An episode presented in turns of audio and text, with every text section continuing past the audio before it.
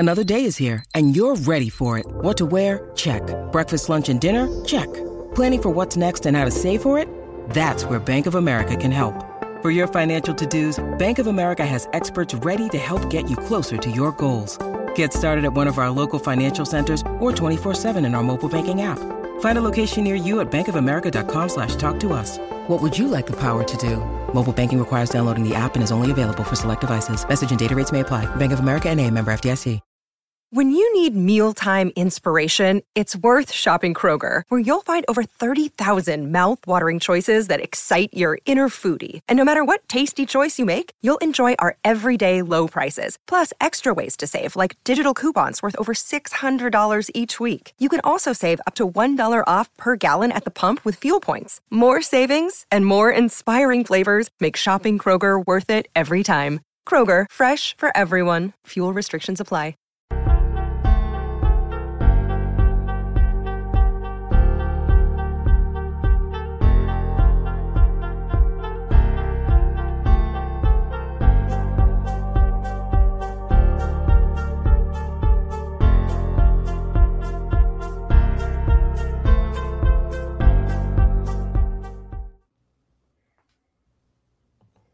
Yes, indeed. Welcome to Marvel Movie Talk right here on Geekscape. As always, I am Christian Bladt. Very excited to have assembled our all-star panel once again to talk about Echo. For our visual audience, to my right is Katie Hampton. Katie, thank you for being here. Thank you for having me. And... over there is our own Ann B. Davis, even though the positioning isn't right. The one, the only Count, Eric Conner. Greetings from me and Sam the Butcher. And, of course, David Brody. Thank you, sir, for being here. And America's sweetheart, Michael X. Shirley. Very excited to talk about Echo. And, obviously, it was a non-traditional release for any Marvel series. I almost wish that they had done this with Secret Invasion, but that they had dropped all six episodes and done like a six-way split, so I could have just watched them all and been done in an hour. But I think it was interesting that they did it for this show, and we'll talk about it in a moment. And I want to just sort of big picture, we'll dive in, and we will talk about all five episodes. We will talk about any spoilers. Most spoilers are in the trailer, but we'll still talk about them anyway, and we're letting everybody know that there will be some spoilers. I think a lot of people are feeling the way our buddy Craig is. Thank you for checking in across the pond. Craig Robinson, I enjoyed the whole thing. Had low expectations going in, but like the exploration of Echo and her family weaved throughout. Katie, what are your thoughts, sort of big picture, and what were your expectations coming in after meeting Maya Lopez on Hawkeye? You know, I enjoyed her character on Hawkeye. I wasn't really sure what to expect, so I didn't really go in with any expectations, low or high. I was just like, oh, what an odd character to follow, but like interesting nonetheless. And it definitely went to places that I was not expecting. And I don't think I saw enough trailers to be spoiled by anything, and I was pleasantly surprised by everyone. Right, so the trailer you saw just spoiled the Yeah Yeah Yes theme song, so that's what was spoiled for you. Mr. Connor, expectations and actuality in terms of viewing for you, sir. Expectations were incredibly low. I think because of also the idea that they're releasing all five episodes at once feels a bit like kind of throwing in the towel. We're all still... recovery from Secret Invasion. Yeah. Reality, those first two episodes. I still attend meetings once a week for what I went through. Yeah. And they're full. That's a problem. You can't even get to that. It's a great support system that we've really created for ourselves. Yeah. But I think it's really quite good. It also has moments that are quite stupid. But overall, I'm really glad they did this. I think the acting alone really elevated the whole thing. So I was more than happily surprised by this. And I do hope it actually gets its chance, because I think there's a lot here of merit that really I hope that it gets seen, but also maybe gets used in future projects.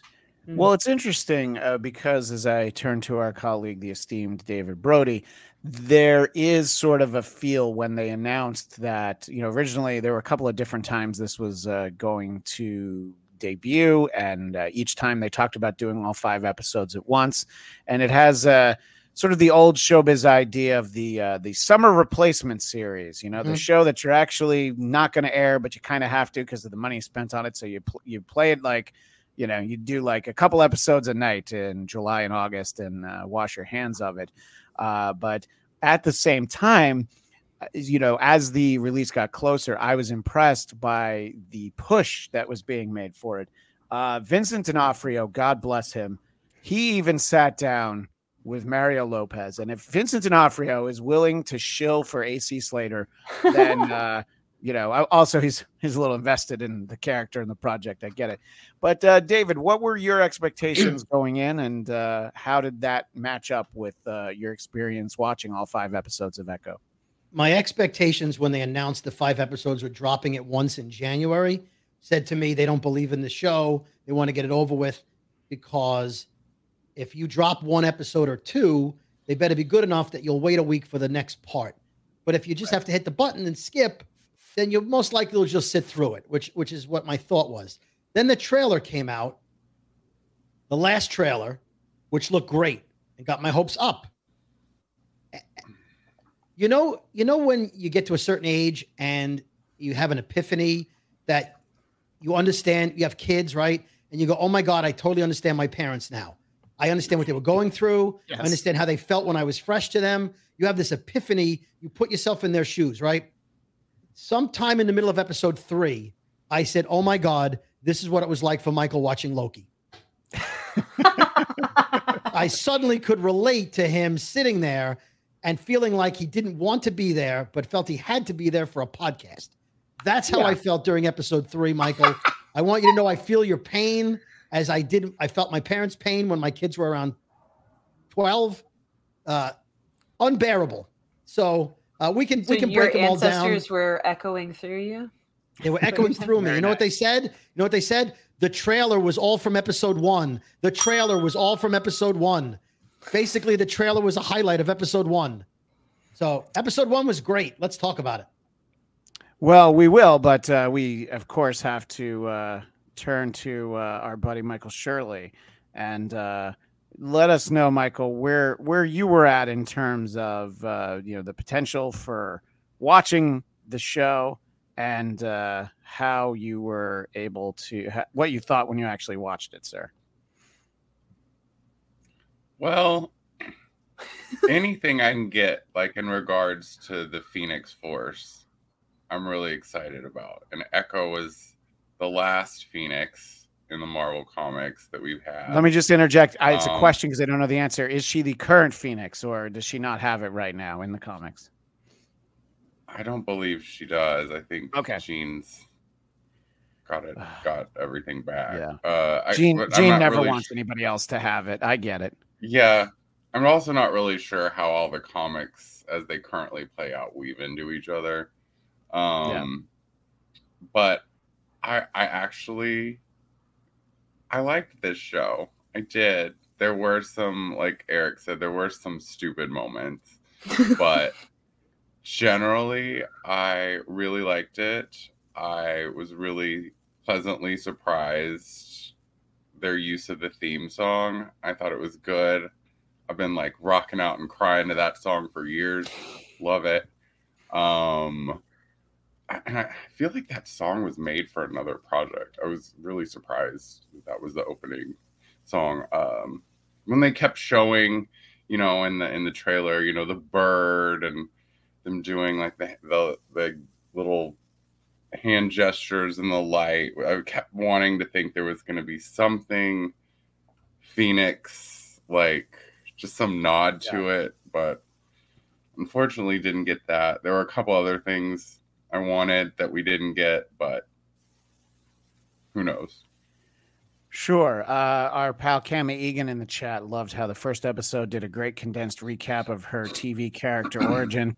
One of some of the feedback that I was reading on Twitter, someone complained that the first episode was basically just a rehash of Hawkeye. And it's like, well, I think like 4 of those minutes are actually from Hawkeye. And then it is still fleshing out her backstory.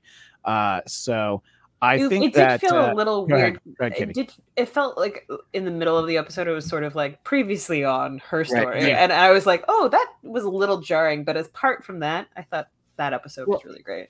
It actually reminded me of the old Friday 13th when the first 5 minutes of like part 3 would be the last 5 minutes of part 2. Right. And unironically, it wouldn't even be like... Well, no, because you had to do things like, we apologize that we situated Corey Feldman to be the torchbearer for a future generation. We were just kidding. We're going to explain that away. So yeah, but yes, for Friday the 13th, it was usually like, I know he died at the end. Here's how he didn't die. I know he was underwater and was electrocuted in part 6. Yeah, we get it.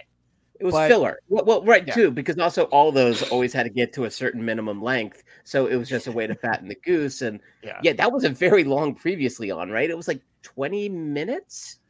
You mean for Echo, really Yeah, I mean, I think that they definitely did a good job setting it up and, dealing with what we already had. Getting to, even though it's in old footage, getting to see Jeremy Renner again, it was good to have the little refresher, because as much as I thought, like, I should probably rewatch Hawkeye before this, I was like, I don't have the time.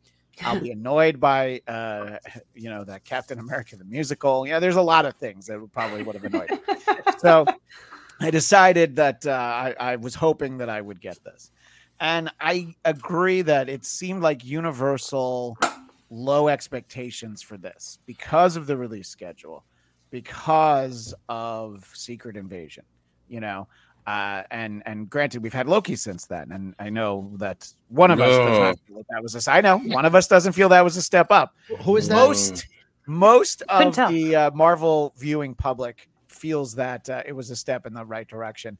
But yeah, I think that I agree with, I believe it was Daniel in the chat, who basically liked the full season drop was a good idea. Each episode carried the momentum over to the next.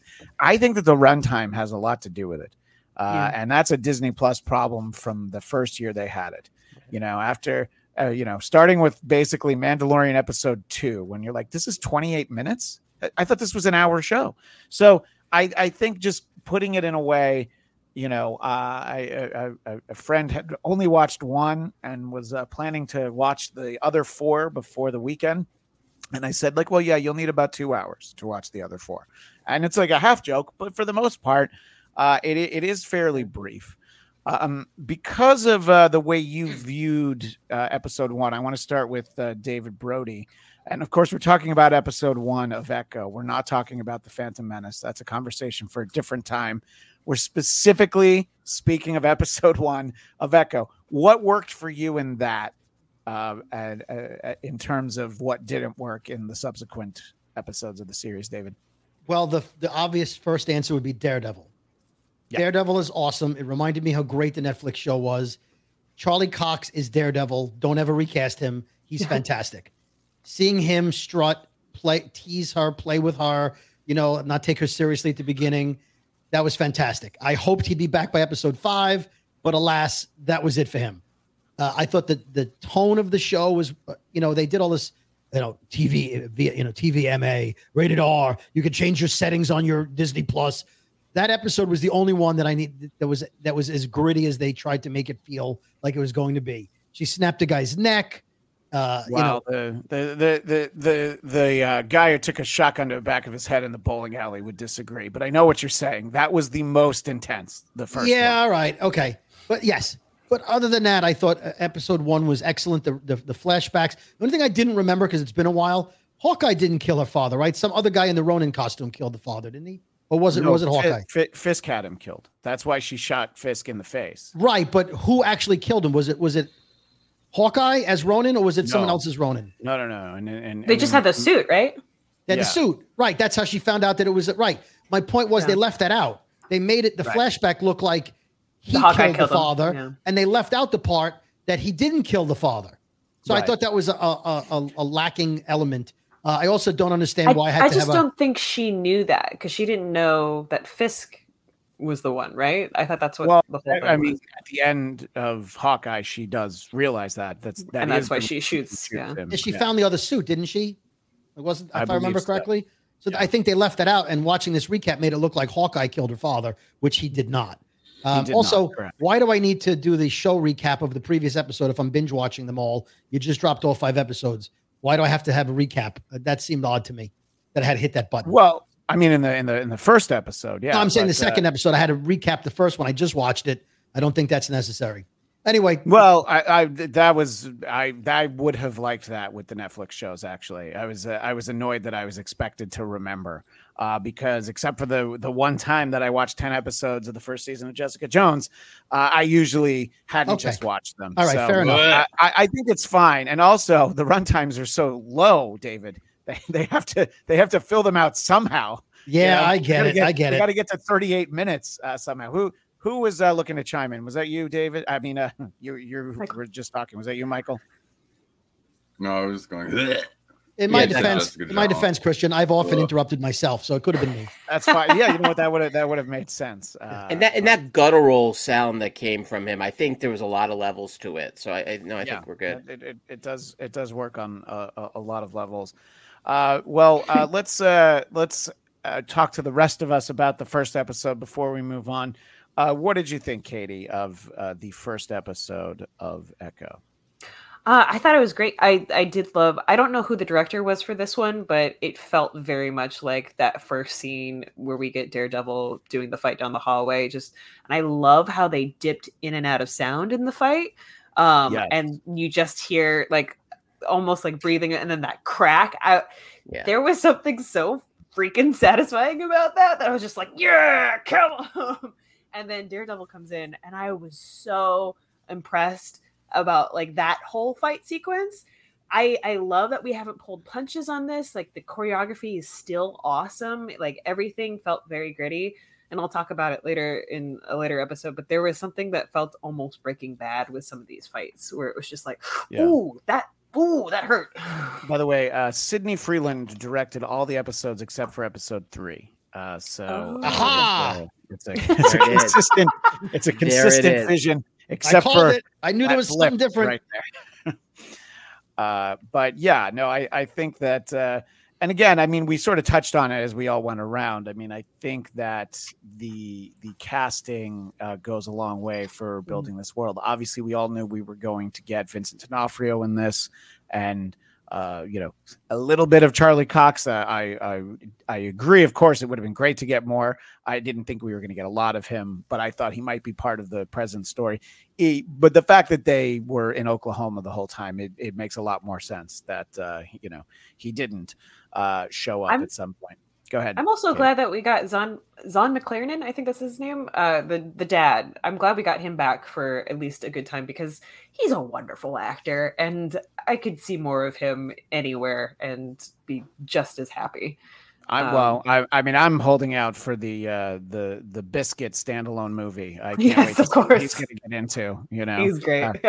If he's going to make it home to grandma's in time for dinner. And I mean, obviously, a show like this, it is entirely squarely on the back of Alaqua Cox, who, of course, to have representation is of course very important in so much of our film and television. It is something that has been a concerted effort of Marvel of late. And then when you have someone who is a woman, has native background, and also is an amputee like her character, you're just able to. I would say that we will probably never get anyone quite like her on TV again, because of the specific nature of this character, the fact that she checks all those boxes, and the fact that she doesn't talk in the whole show. I mean, obviously she communicates with us, but the idea that a 5-episode series starring this actress, it seems as though it would have been unheard of a decade ago, and I think that they were a little bit cutesy at times for how they helped us communicate with Maya, but I think you know, just in terms of the practicality, the fact that this actress is doing fight scenes, you know, I mean, at all. And David, this is one of the things you and I talked about, was there was a lot of rumbling that the Daredevil fight scene in this was going to look terrible. And I found it to be consistent with Maya and Hawkeye, and decent enough from Daredevil. You know, I mean, it wasn't his fight. So I felt like, I don't know, it wasn't one of those like, oh, yeah, I see why everyone was saying that. It's almost as if stuff started on the internet from people who hadn't actually seen it. But, you know, that would be the first time. That doesn't happen. This would have been the first time. Nobody reviewed the Marvels and it was terrible because there were women in it who hadn't seen it. No, yeah, that didn't happen. They've seen it 6 times since. Eric, I want to get your thoughts on the first episode of Echo. Well, it's interesting right off the bat when you had that Marvel Spotlight appear, which I know it's going to. Yeah. They're sort of pushing it as their own sort of like brand. I read up a little bit about it. So stories that aren't going to be as connected to the bigger MCU picture. And that's something I think really that could be potentially the salvation for Marvel for the short term is like start focusing. We've talked about this before. It's like those limited run series we used to read in the comics, you know, 1 of 6 issues. And that was fine. And it was tucked away in its own little corner. And you could tell an incredibly complete story with just that. And so that alone, right off the bat, the warning, maturity, the fact that I thought I saw nudity in the beginning, and I'm still not sure if I did. I didn't study closely. I was hoping Michael might have. I'm glad you brought it up because joining us now is Mr. Skin. No, I'm just kidding. Did you see the King's pin? What did you see? Wait, was it the King's pin would definitely get a ding there. Thank you. It the opening scenes? Like what was it? Was it like they were some of the native characters? There were some shapes in there that they were painted. That's not really naked. I mean, yeah. Well, we could argue that's going to be the next podcast episode. That's less nudity than Dennis Franz's ass on NYPD Blue, you know? So it's far less jarring. Marvel movie talks after dark. Yeah. Well, that's what it's funny that you say that because that's what I was going to say. That it's like, yeah, when they're like Marvel Spotlight, it was almost like, oh yeah, this is going to be Marvel After Dark. After Dark, kind of. Is that what? Because I had written down the question. I was like, I don't know what Marvel Spotlight is, and that was it's going to be. I think almost like a specialty label. Like DC's doing that with the Batman series, the Matt Reeves Batman, where they're going to. Elseworld. That's going to be what's it called, Brody? DC calls them Elseworld, which is how they have multiple Batmans. In other words, it's a Batman somewhere else. It's just is Batman. Don't ask any questions. And Marvel Spotlight is. I think the point of Marvel Spotlight, like Swamp Thing, was it Swamp Thing or Man Thing? It was Swamp Thing. I always confuse them. Well, Swamp Thing. Man Thing was DC. Werewolf by Night. Yeah. So Swamp Thing had a very abbreviated run for DC. Yes. Yeah. So the Spotlight is supposed to be you don't need to watch anything else to enjoy this, even though you had to watch Hawkeye, which is a small thing. And they pulled enough from Hawkeye, right? And then you're done. They didn't reference the New York fight. They didn't reference the Avengers. It was nothing. And I will say this, like, I guess a sign of what I thought of the first episode was after I saw it, I actually told my wife, Lauren, I'm like, I think you would actually really like this show. And then episode 3 is when I might have redacted that statement. I can't wait till we get to episode 3, by the way. I'm really holding off. We'll get to episode 3 in about 4 hours. Watch, it'll be Michael's favorite. Right. He by the way, Daniel's chiming in, and I always turn to Daniel Drew for the answers to everything. He's pointing out that Wonder Man is another Marvel Spotlight project, and if you think that's the case, you're probably right.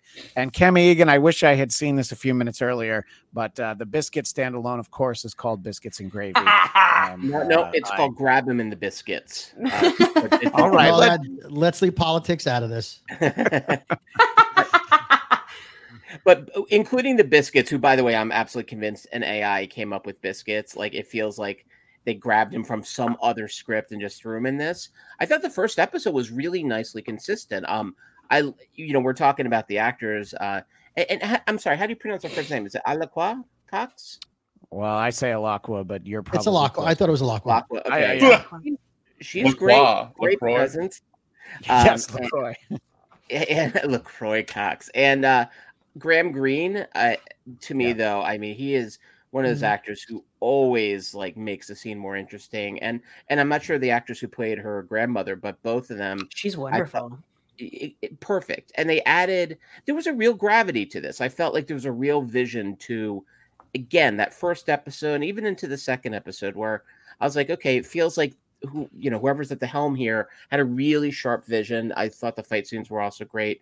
I love that they weren't too cutty. So there was a certain elegance to the camera moves. So you could actually see the sort of dance-like ballet quality of this thing. So it wasn't just cut, cut, cut to cover up bad choreography. I thought it was terrific choreography. So it started off good. And then things changed. Well, I think that to the point that Katie was making earlier, I do like the way that they selectively used the silence, you know, so we were getting Maya's point of view, but obviously for the audience, I think if the whole show were like that, people would have, had a lot of trouble watching. But I think to have those moments where, you know, you're sort of getting that, I think that was a very interesting touch that obviously only really works in this project. Michael, were you pleasantly surprised that you enjoyed the first episode, or maybe that was your least favorite? I don't know. What did you think as you watched it, including the fact that we did get some Daredevil in there?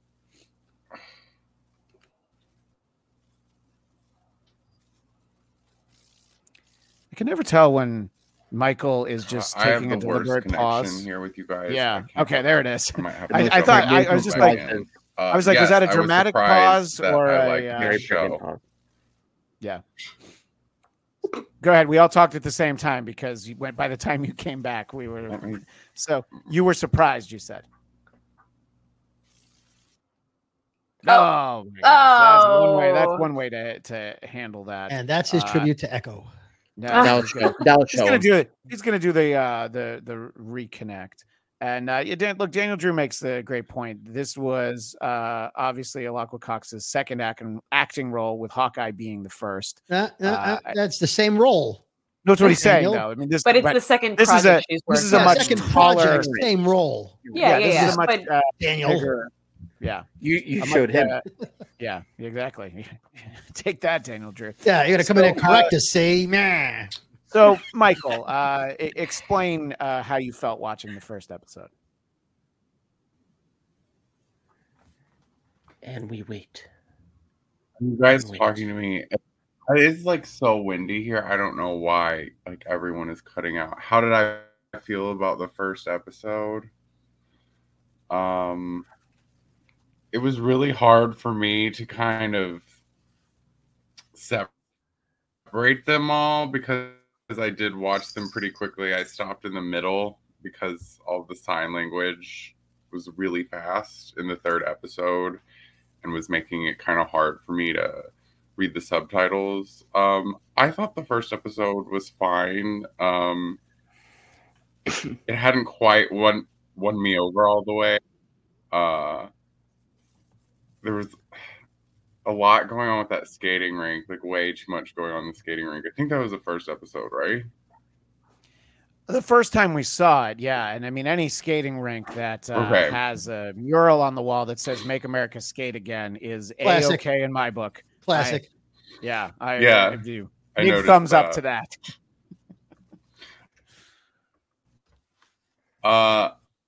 One might call that a coup in writing.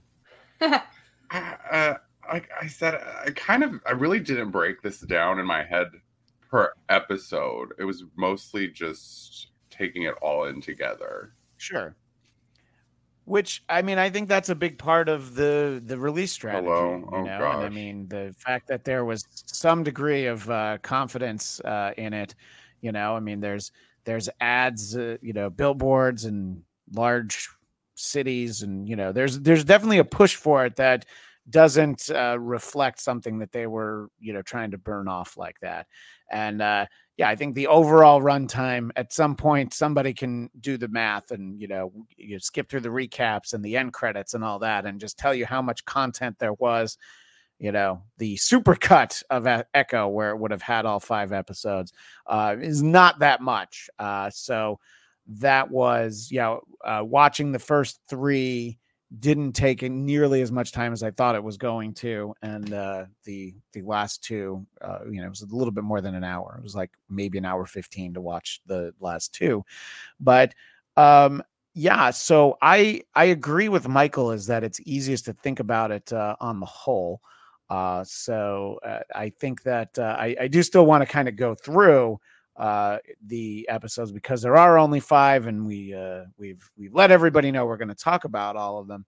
And so the second episode is, you know, that's when she really gets the set piece in mind of hijacking the cargo train. And I think we see, you know, Maya's resourcefulness when she doesn't have the resources of Fisk behind her. She's still really able to kind of pull off something fairly big and get Fisk's people's attention, because at this point we're not seeing him up and around. We just have that reveal at the end of the first episode. But Katie, what are your thoughts on the train sequence, sort of Maya putting it all together and, you know, just sort of giving us that 2 episodes in? I loved when she said, I think it's time for a queen. Thought that was so badass. That was a really great one. I have to agree with Cammie Egan, whose comment is in the chat. Some of the choreography and the green screen on the train was a little rough, I will agree. It was hard for me to, I didn't know Biscuits yet, and it was hard for me to be like, how is he just going along with this? Like, and he's running along the train with it. It was a little bit of a reach, but it's also a little bit of a reach that she would travel from Hell's Kitchen to Oklahoma. And I did map it out. It's like about 23 hours if you did it straight, with a bullet wound in her stomach, just to get fixed up and patched up by the skate rink. But yeah, this one, I enjoyed the fights, but that first episode fight was just so good. I felt a little bit like, oh, okay. Like, what a fun, like, this also felt Breaking Bad to me, where I was like, oh, we're doing a train heist while the train is still moving and while they don't know. That's a pretty cool concept. I love that. But then, yeah, there I had to suspend my disbelief a little bit for some of the stuff on this episode. Yeah, I mean, I think it is one of those things where there are definitely moments where, you know, it's always unfortunate because when something's, and I think parts of that sequence were somewhat impressive, but then when you have the moment of like, oh, that shot didn't look good, or that movement didn't really work. Right. You're like, oh, that really detracts from, you know, many other minutes there are that actually look good. Yeah. And they're not that many to begin with. And I did love the opening. The opening of this I thought was really cool. I died laughing when the grandfather was saying, buy the damn thing as a chant to the white people. Oh, yeah. That killed me. Yeah, I actually forgot about them. Yeah, the white people that come in and they wanna, yeah, that was fun. Yeah, the whole the store that he runs, you know, there were definitely some moments for levity. You know, you felt absolutely like there were easily some more stories here, yeah, but 5 was what they felt like they wanted to tell us. What did you think, Eric, about that second episode, train heist and all? Yeah, the mystery of Biscuits deepens with every episode. And not to mention, like, if you need someone to help you in that kind of a mission, is that in your first 700 choices? I mean, I would find any local wino and be like, great question. But I think that her choices were one, and it was Biscuits. Because she didn't want to talk to her like her best friend, her cousin Bonnie, yeah, is apparently somebody she didn't want to, you know, have help her. Yeah. But yeah, I agree that Biscuits, yeah, not my choice, but I you know, not the man in the chair that you really want. No, that's how Maya felt, though. Yeah, exactly. As much as I like his pup Billy Jack, good name by the way for the dog. Oh yeah, you know, I think. one issue is, okay, so the first episode, the action scene, it's like TV scale, right? Like you can do that without too much of a budget if you have the right creative people on set, the right choreography, and camera folk who know how to film it and cut it. But I think what happens with that train sequence is it becomes bigger. You brought up Breaking Bad, which had this really cool train heist, but they did it in a way that it was perfectly suited for that scope, that budget. This train scene, it comes on the, I mean, a few months ago, we had that remarkable train scene in Mission Impossible. So it's almost like trying to do something maybe too cinematic on too small a scale budget wise. And yeah, and that's a problem. It's like, then the green screen takes us out because you rely on it too much. There's that one shot, by the way, it was on the Moon Tower it was the worst green screen I have seen in almost any show in the past few years. And so I think it's like, you just have to sort of, you could have done that train sequence on a little bit more, almost like a narrow view of like what she was trying to do. But yeah, with the, what the swing was that she took, it felt like it didn't quite live up to it. I still enjoyed the second episode. It started to lead into the problem though, where I had a hard time understanding exactly what the bad guys were up to. I knew there was stuff. Yeah. That was my issue with Kingpin in the Daredevil movie. It was the same thing where it's like, I know he's a bad guy because he looks at the city glowering and laughing. Yeah. But beyond that, I felt like what they were up to, I don't know. I thought they could have explored that. And I wonder if maybe that's why we only have 5 episodes, not 6. Maybe there's a lot of stuff on the cutting room floor that would have been more about I feel like more likely would be, you know, script pages cut out. You know what I mean? Yeah, yeah, right. Like stuff they never got around to filming. There's stuff that they never filmed. And to that extent, I would agree with Daniel in theory that if there, maybe not even a whole episode, if there had been a sequence where we see them as kids having an adventure, that would have maybe given us more of a... Biscuit's got a lot of screen time for somebody who hadn't earned it. I know what you're saying, Daniel, but I just don't think that there was clearly the real estate to build that up. And Daniel has made the point that he expected more Bonnie in the show, and that actress Devery Jacobs, of course, is Kahori from What If. So that does lend to questions about, you know, especially having dealt with the lineage, which we'll talk about when we touch on episode 3. Your thoughts, David, on the train heist that maybe was a bit of a heist of viewers' goodwill as it was unfolding. Well, the green screen obviously was an issue for me. I haven't figured out why Biscuits was driving a European, like a British car with the steering wheel on the wrong side. Great question. It's grandma's car. But grandma's not from England. So the only thing I could think of, either it was dirt cheap or because the car was riding on the certain side of the train, they needed him to be on that side of the car. And the only way they could do it was to put him on in a British car because they referenced it. And he said, I don't drive the steering wheel on the other side very well. So they pointed it out to you.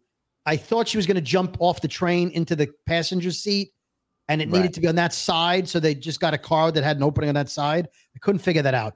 The thing that bothered me about the train scene the most is when she gets in the train car, you've established she's on a moving train. Her life is in peril. And when she gets in the train car, the camera is completely still and is, I mean, I know we don't hear the train noise, but we should have, even though she's deaf. That wasn't a deaf scene. The train's not moving. It's perfectly still. Wouldn't you shake the camera and make the clickety, clickety, clickety sound? But all of a sudden, she's in a room that looks like a train car. I thought that was terrible. Somebody should have realized that. The steering wheel placement, being done probably, you're right, for the logistical purposes of going along the train. It's almost like having Barbara Streisand on your talk show, so you redesign your set for the 2 weeks beforehand so that she can be shot from her better side, and then you inexplicably switch back to the old way the next day after she's on. But anyway, that's a bad example, possibly, but a very, very good throwback. So Biscuits. First of all, I thought Zach Galifianakis should have played Biscuits. I thought they were. I thought he did interchangeable people. I know he's not a smart character. But in the scene when he's on the phone, the walkie-talkie, and he says, I'm okay, Billy Jack's okay, Maya's okay. And she goes, did you say Maya? I thought to myself, Maya's the only name in the world that you could have said, I said my arm is hurt. It's fine. Like you could have been like my ankle. My arthritis is acting up. You're absolutely right. Walkie-talkie's breaking up. I didn't say that. Like he could have just, you know, I that's what I thought. He could have just covered it up, but he didn't. Yeah. I thought the episode was fine. Like it didn't get too many flashbacks. Although again, the flashbacks, there were too many flashbacks before they explained the flashbacks. So I'm watching them playing stick rugby, and they haven't explained who they are or why I'm watching them. They didn't make it. I didn't know it was the clay people who suddenly were no longer clay people and then put red paint on their. I knew it was something to do with the Native Indian heritage, but I couldn't figure out why I was watching rugby with the sticks. I couldn't. Right. It was the first time in your life that you actually watched rugby. Daniel addresses something we were talking about earlier. I don't think what they were up to wasn't important. I think the point was that Maya was just messing with their scheduling. It was generic illegal business. It is almost in the way of, you know, a lot of, you know, you mentioned Mission Impossible. A lot of times in big action movies, the enemy is some nondescript Eastern European country. You know, it's never actually a country, and it's certainly never the Chinese, because they want these movies to open somewhere. So yeah, they don't really want to get too involved in what Fisk's business is, but we know what pays the bills. And interestingly enough, Eric, it sounded like your concerns with the green screen was that it was a Canoga Park level green screen. Now, Michael Shirley, what I would like to ask you is, have you ever tried to rob a train? I haven't. No, trains freak me out. Too many. I've heard too many stories. No. I'm like someone that stays like way back at the stoplight just in case the train comes. Do you do like a school bus, and if the train track's coming up, you stop even if the lights aren't flashing just in case? Yeah, that's it. That's a yep from him, dog. So did you have some of the same issues with that sequence? Specifically, we're talking about the train sequence. And also, was Biscuit too stupid for even a stupid character on a show like this? Is it too much stupid?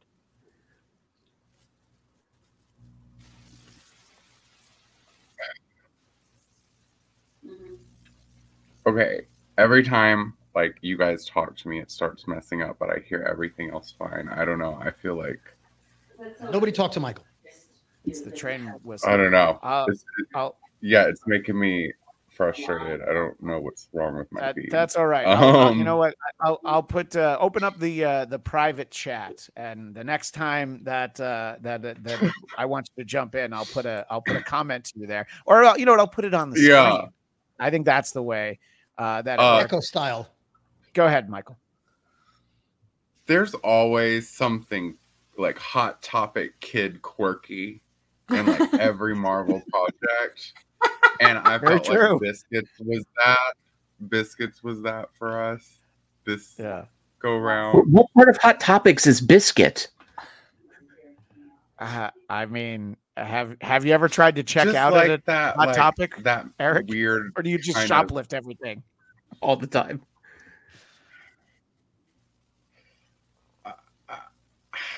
I don't. The only way I know how to describe it is like hot topic quirky, like something that like the type of people that like Pokemon would get a kick out of, like manufactured like geekiness.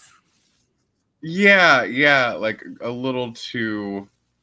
Like, this is funny for no reason. Like, I don't know. I find that a lot in Marvel projects, at least every... I think even if... And none of us had actually experienced what you were talking about. Invoking the name Hot Topic definitely brings a certain quality to it.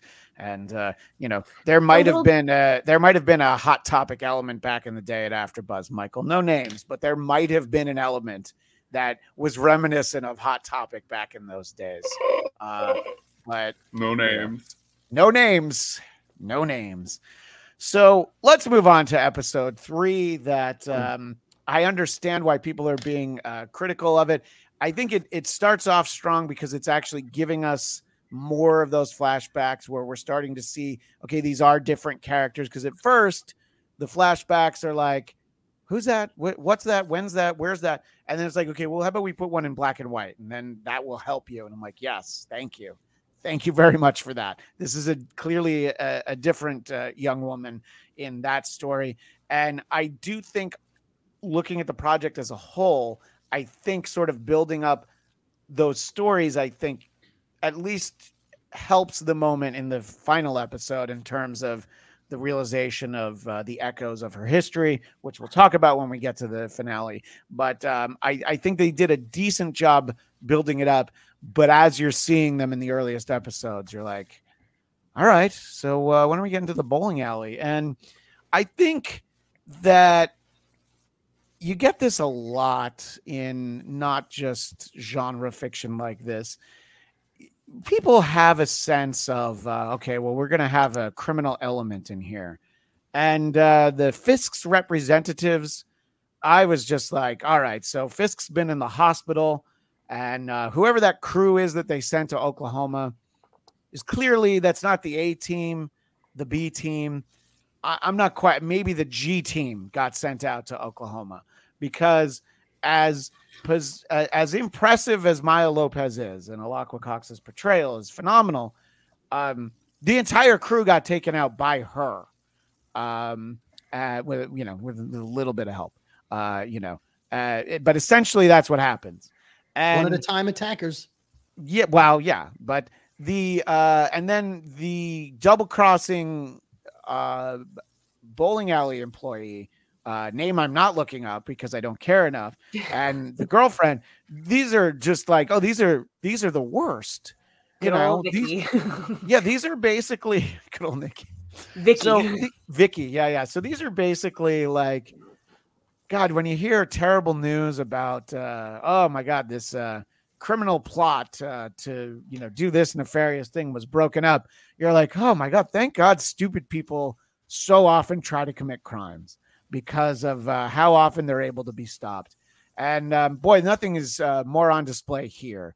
And he just keeps asking for his money, and I want the money right now. And I don't know. It's been a while, but I don't know that I've ever been happier to have a character for his uppance to come, as the great Sideshow Bob would say. But he seemed like a cliche of the redneck who takes people hostage and then puts the gun to his head like, okay, let me think. Yeah. What am I going to, and then the girlfriend's like, you should have thought of this beforehand. I want my money. And then he's like, shut up. I'm in charge here. Like we've seen this duo 1,000 times with the guy who's not smart enough to pull the heist off and the girlfriend who yells at him for it. And then he dies. Like he could not have died sooner. You're right. I hated episode 3. Well, he did remind me of one of my favorite Simpsons characters, Cletus, the slack-jawed yokel, who of course has a phenomenal theme song.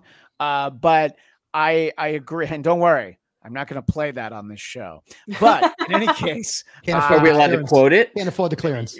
You can say it. I don't even want you to sing it. Some folks will never lose a toe, and then again, some folks will, like Cletus, the slack-jawed yokel. Slack-jawed yokel, yes, fabulous writing. In any case, so he was our resident Cletus, and I do think that the criminal element being so easily overwhelmed and sort of, this idea that Maya gets out and I'm like, I feel like we missed something because she didn't do enough while she was free.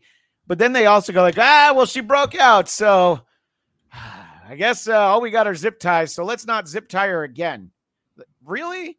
I mean, I don't know. Can you go out to get some handcuffs, something? Because rope, clearly, they don't have rope. Right, exactly. They're all driving pickup trucks. They don't have a rope in Oklahoma. Yeah. Come on. Yeah, exactly. Eric's got a rope. I did think that obviously that sequence is the weak link in the whole series for me personally, but they definitely try to push it aside by the reveal at the end that Fisk is in town. And then they're like, huh? You want to keep watching, right? You kind of don't care about what you just saw. And it was true, because when that came up, I'm like, all right, I really want to see what happened next, instead of dwelling on how I felt like I had been taken hostage. How about the boot knife, Christian? The boot knife was the cool thing, right? She shoots out the knife out of her boot. They don't show the killing, and then he's done. This is supposed to be a violent show. I want to see the thing cut his neck open. So they show the knife. Had to, and then he's like, had to go from TV. They would have had to go from TVMA to TVMMA if they were going to show that. Ring the bell! Ring the bell! I don't think that. I don't think that Disney Plus / Hulu. By the way, I want to meet anyone. Don't show the. I want just a second. I want to meet anyone who watched this on Hulu. You know what I mean? Because it's on Disney Plus and Hulu. So I will let you know on this show as soon as I talk to someone. Like, I wondered about that if they did a different version for Hulu. Oh, that's a great point. I feel like no, but I feel like no also. Possible. Yeah, but at least show the guy grab his neck or something. They just were like knife, he's dead. Yeah, off camera ADR. Oh, my neck, it's bleeding from the cut as he dies.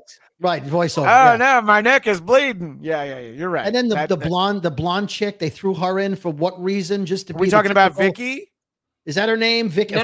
Vicky was. No, I think that's Lurleen. Oh, what's the girl? Oh, no, it's not Lurleen. There's nothing lean about her. Nothing lean about her. Yeah, no, I believe she was Hank Hill's niece who lived with them on King of the Hill.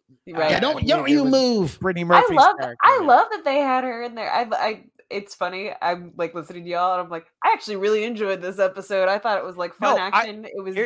Here's the thing. I actually, my point is that there are weak moments to it. I liked watching Maya get out of it, raised some questions about, but these are, for me, it's not this like Death Valley of a downturn from the previous episode. Even the MacGyver scene. Oh, the MacGyver scene was interesting. I was like, well, okay. To be fair, I thought of it more of as a MacGruber scene, so I laughed. Yeah, but there was no explosion, so no, it was more of a Matlock scene. No, he managed to somehow build a motor that spun the wheels to.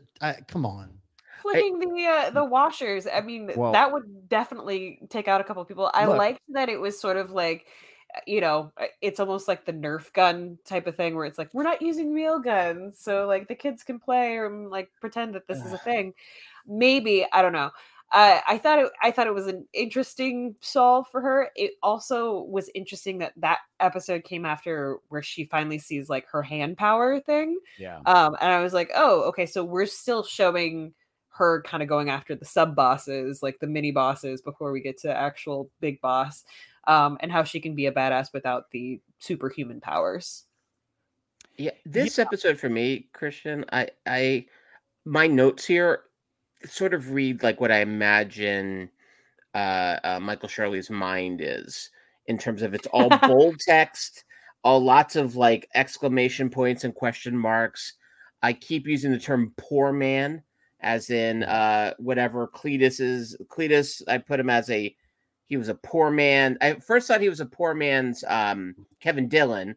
Then I thought he was a poor man's Giovanna Ribisi. I thought that one villain was a poor man Jason Statham.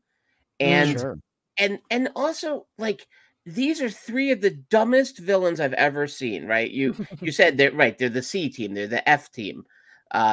They were so terrible, and somehow they were able to capture Echo or Maya. They were able to capture her.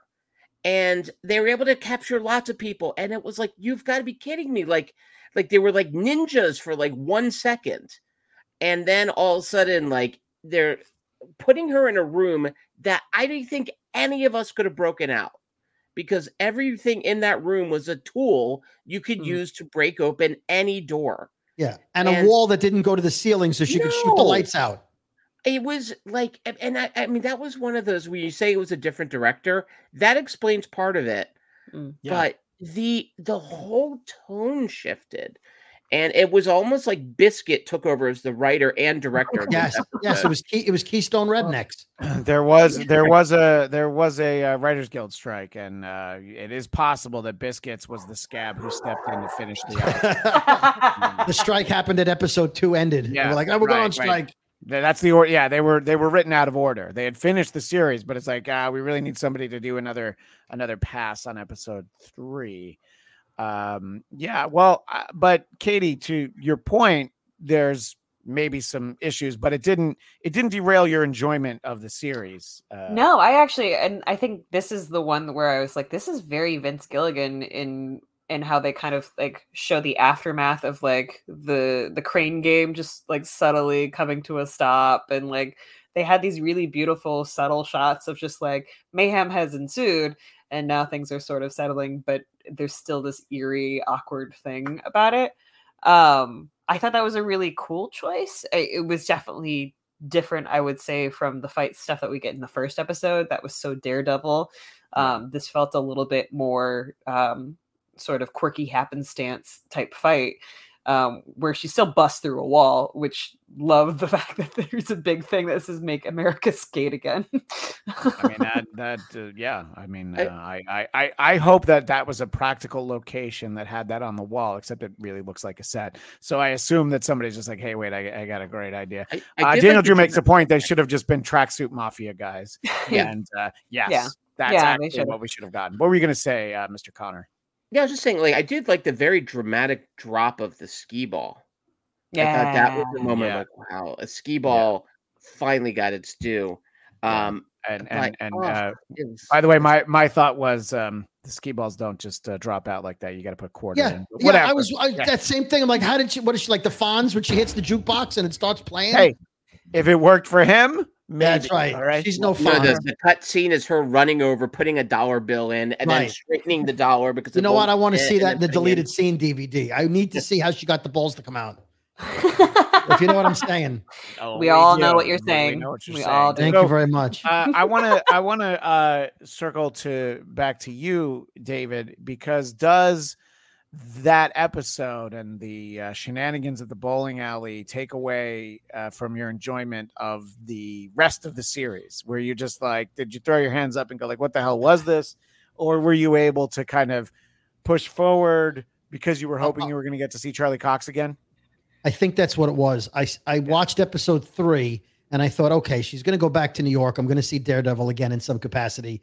It's going to be worthwhile. And I think that episode made me have a higher expectation of 4 and 5 that I was then more disappointed by 4 and 5, which I wouldn't have been had 3 been better.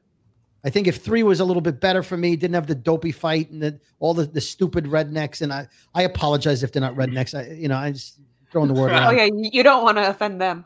I don't want to offend them. You know, that they have a computer, they could be watching this, but how else are they gonna mail order their meth? So yes, thank you. You're welcome. Yeah, that's a big part of our demographic, David. It did made me hopeful for 4 and 5 that there would be more of that vibe of episode 1, and it never came. So there were things about 4 and 5 I liked, which we'll talk about as we get to those episodes. I did like in 4 and 5, but 3 to me, the fight scene was. If you watch the fight scene again, it was all very boom, boom, boom. And then they move. And then you could see them stop the it's almost like they did a move and then they hit the buttons again, did not move. It's very choppy, even though it's a flowing fight scene. It's all very stop for half a second and move again. It wasn't the Daredevil choreography that was fluid. Right. It was very stop and go. So, redneck movie talk. Yeah. Our buddy Daniel Drew is saying redneck movie talk, which that's... a show in development. I'd give it 2 thumbs up, but I only got 1. Oh, no. So our next question goes back to our buddy Michael Shirley, who would like to tell us what he thought of the bad guys in the bowling alley. We were talking about Fisk's henchmen who schlepped out to Oklahoma from New York. And then also his name was Vicky. Is that what we've decided? Is it Nikki? I thought it was Vicky. All right. I believe you. The guy who turned in Maya. So, Michael, you have the floor. What did we think of the villains in episode 3? The entire spectrum of henchmen. Oh man, they were a bunch of dopes, man. Yeah, I guess once you run out of the tracksuit mafia, you just got to take whoever's, owes some money and needs some money. Just take what you can get. I liked the bowling alley scene. Is that when she? I thought it was like a skating rink. Was that when she threw that ski ball at someone and like just like knocked? A skating rink, yeah. Yeah, it's a skating rink, but it's a roller rink and laser tag from 1947. Okay. It looked like. Yeah, I hated almost everything in that stupid room. I love roller skating, and it just made me rethink things a little bit. Like, not even the use of Centerfold, one of your favorite songs. It's like makes me like kind of question anyone over the age of like 13 that is in a bowling alley skating rink situation. They were going counterclockwise when they did the red light green light thing. That's not the norm.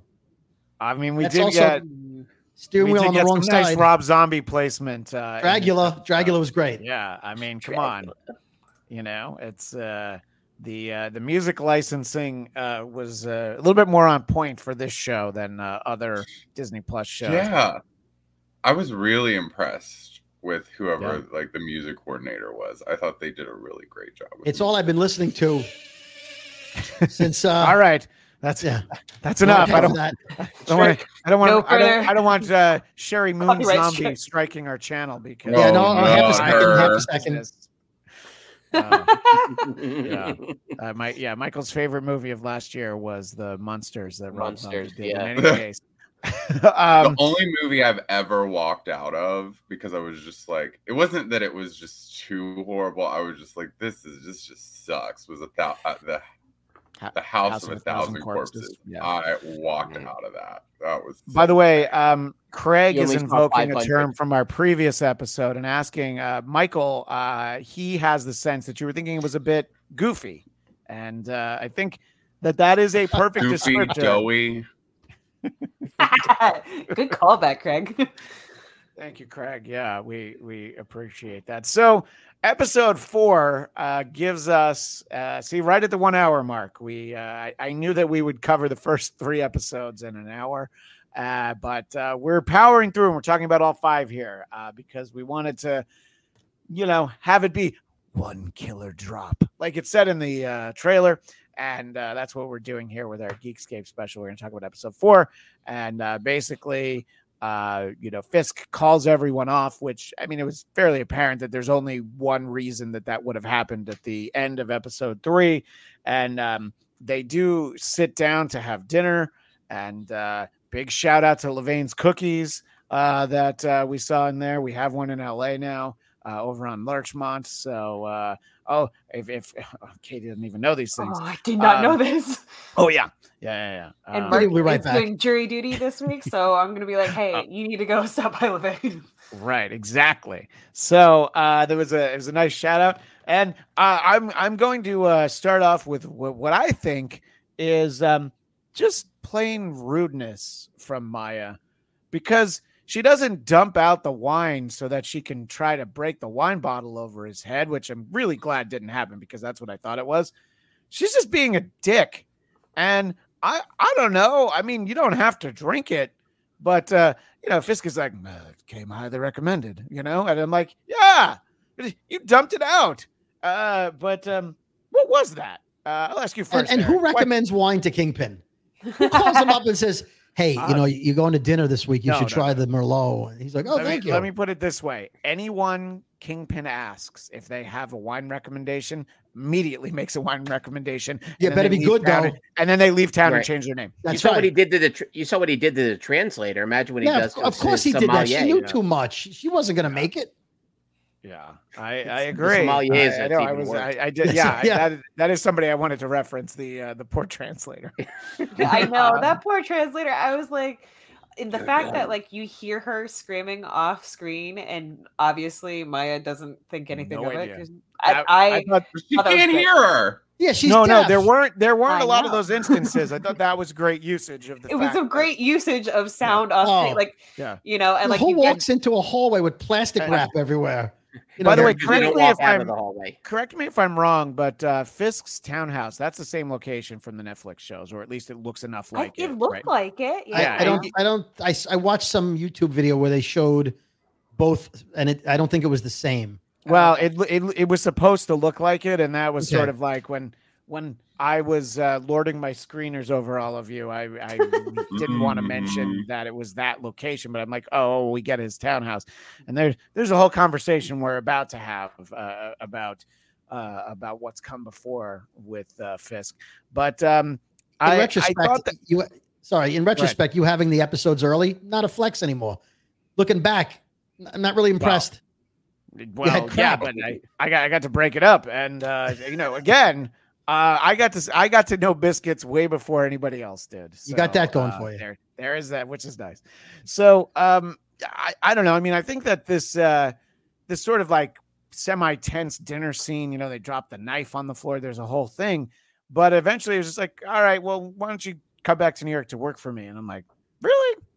I gotta say, like, aside from the one, which did feel like hard, the thing that stuck, I was like, Vincent D'Onofrio's just got his eye back. Like, we're just shot dead in the eye and like point blank, no less. Right. Well, and can I piggyback on that? Because also, I've yet to be shot in the eye. But my guess is it's not like it hits your eye and your eye is so hard it just stops there. That to me is one of my favorite things. They did this in Kingsman 2. Someone gets shot in the eye, in the head. And all they need is an eye patch, as opposed to, an entire second half of a head. Carl, The Walking Dead, same thing. Yeah. He had a hole there, like as if the eye went in and scooped it out. The bullet went in. Well, there were definitely a couple of times. Very hard. The bandage comes off a couple of different times in episodes 4 and 5. And I did wonder. I'm like, oh, okay. Did they have to put it back on so some scenes matched up at some point or something like that? But the fact that he's alive at all is enough of a way to have to suspension of disbelief, as it were. But right. So I don't know. I mean, I think that I was surprised. Like when that scene ends, I'm like, oh, that's it. He just wants her to come back to New York. And she doesn't try to kill him. He doesn't try to have her killed, which, was episode 4 or 5. So we knew she wasn't going to get killed.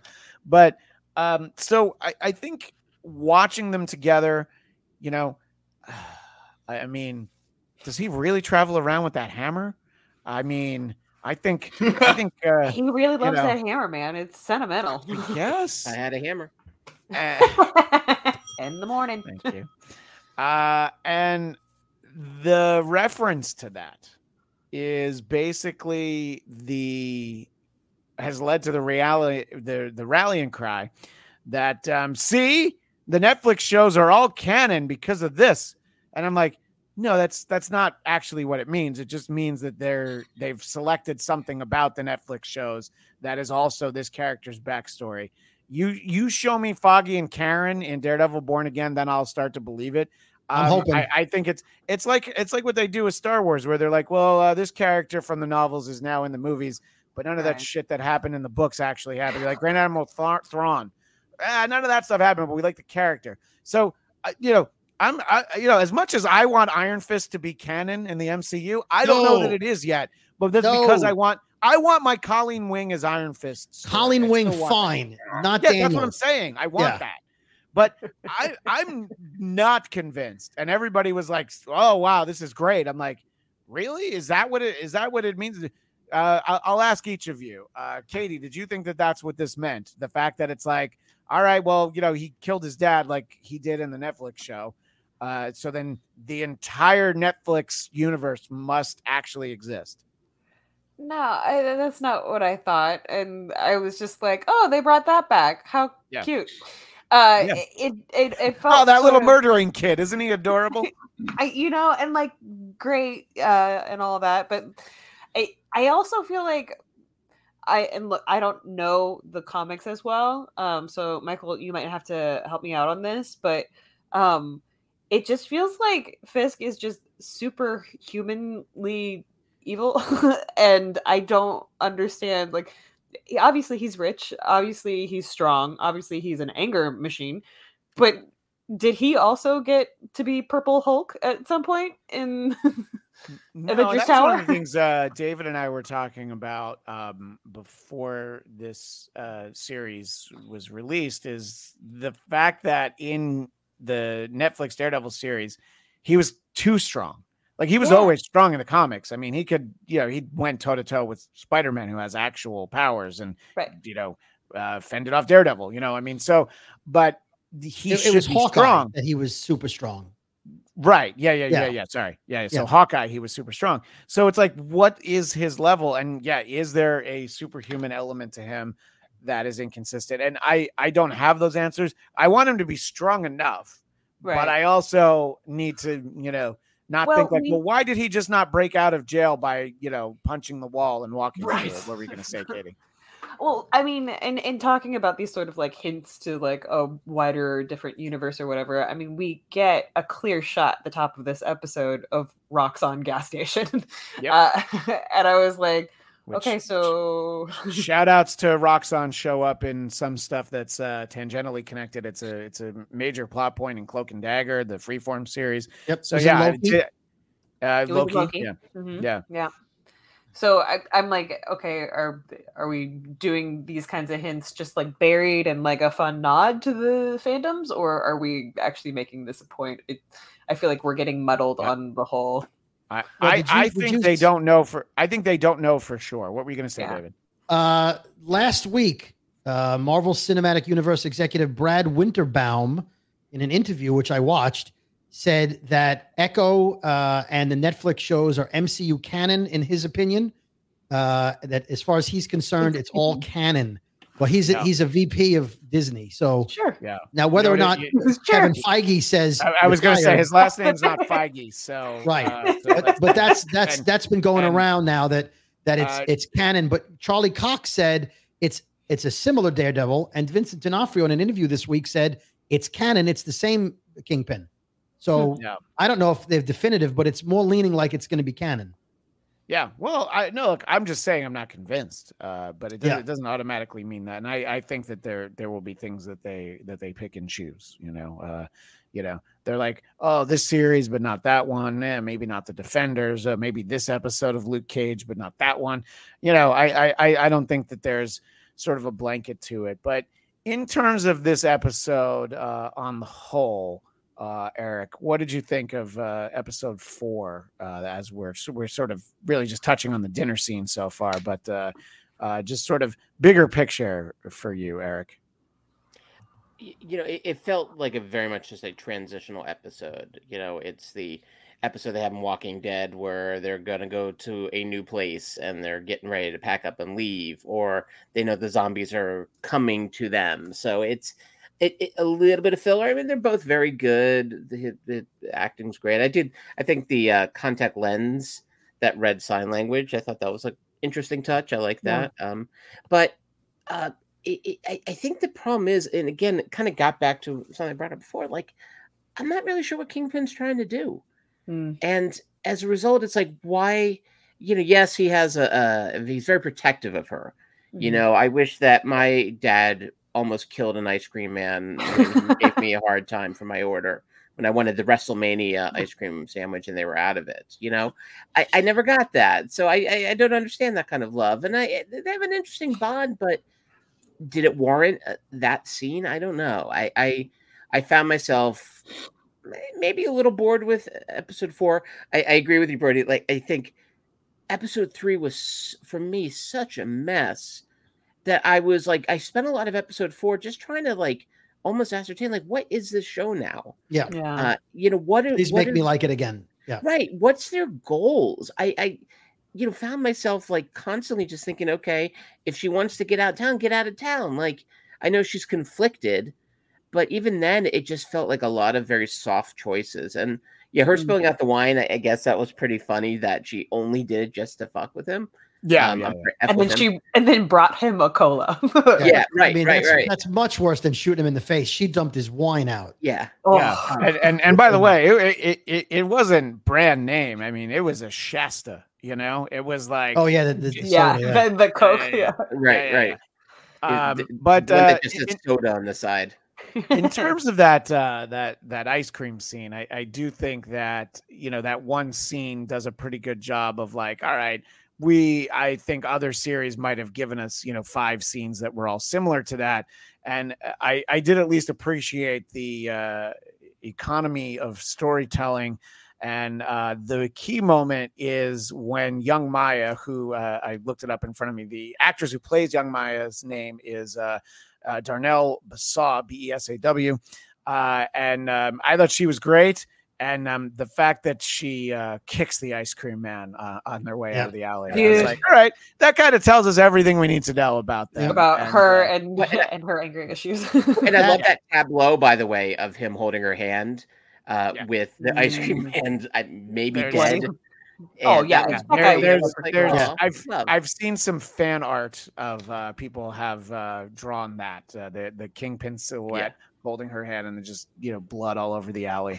That actress, by the way, is her niece or cousin. They're related. I was going to say, because the casting in this was phenomenal. Perfect. Everyone looked like they were actually family. So I'm glad to know that she was family. Yeah, she is family. I thought that scene when I first saw it, I said, oh, living with Kingpin or being around her father, who's a killer, since she moved to New York, she's hardened up and she's evil. Like she's got a bad streak. But then they show the next flashback, and forgive me, I don't know what episode it was, where she hurts the bird on purpose. Yeah. She's the kind of kid that hurts cats. Like she's not, right? I mean, if you're trying to tell me she's a hero, you're showing me that she's an awful human being. Yeah. So maybe the history and conflict, the echoing of her generations will make her a better person. Well, but right now she's a horrible person who wants to be the Queenpin. It did feel a little bit like nature versus nurture debate in a way. Where she started off terrible. She started off terrible, but also her dad was still alive at that point. She could have seen him doing bad stuff too. Yeah, it might have been, but we didn't get to see her relationship with her dad in New York all that much, other than when he dies later on when she's older. I mean, we're seeing that there's this sort of surrogate father figure that has now not only like encouraged her in the violence, but like displayed what brutal violence is in front of her, and she's cool with it. So it's almost like, okay, is this like the nurture thing where he raised her to kind of be this way without like the help of her mother or whatever? And she's a peaceful healer, and she ended up with that guy. Yeah. I don't know. That's some people do that. The hard wants with the hard wants. And apparently the healer can't heal herself, because I thought, oh, she'll have the car accident. She'll just go, and she'll be fine. Yeah. Oh, she has to actually try to. Oh, spoiler! She dies. Sorry, that's all right. No, that she would have to actually, do something. She would have to actually use the healing powers. But I believe she. But then she comes back from the dead. Nice casual outfit. Yeah, very, very casual. It was the same outfit that she was wearing in the car. It was nice casual with the blood. She got the blood out. She came back. No, it was Summer Fridays at that point. So episode 4 also finally, after kind of dodging each other, Maya sits down with Grandma Chula. The actress who plays her's name is Tantu Cardinal. I think she does a great job in a character that we know right away that we're supposed to not really like her, but I think they do a decent enough job helping us understand her. And they start to build up this idea of the flashbacks and, trying to remind us like you're seeing them for a reason. We'll get to it. Not this episode, but we are going to have it. Michael, I wanted to ask you in terms of the interactions between Maya and Fisk in episode 4, whether it's her as a little girl or her as an adult, how did you feel that? How did you feel watching those, basically? Well, I think she poured the wine out because she'd seen him probably poison people in the past. Great point. I think that she probably didn't really fully trust him or know why they were sitting down. I mean, it was a Thursday after all. Right, not a Sunday.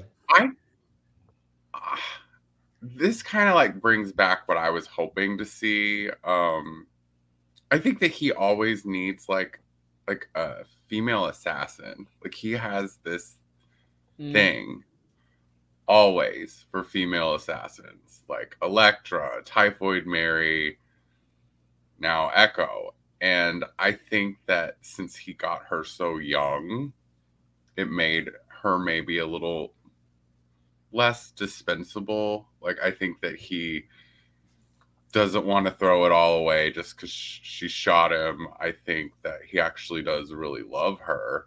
I was hoping in that scene or soon after that scene, we might have seen Alice Eve show up as Typhoid Mary. They've reintroduced her back into the comic books as one of his like main allies. And I even thought even maybe for a second we might see Elektra or a flashback of her.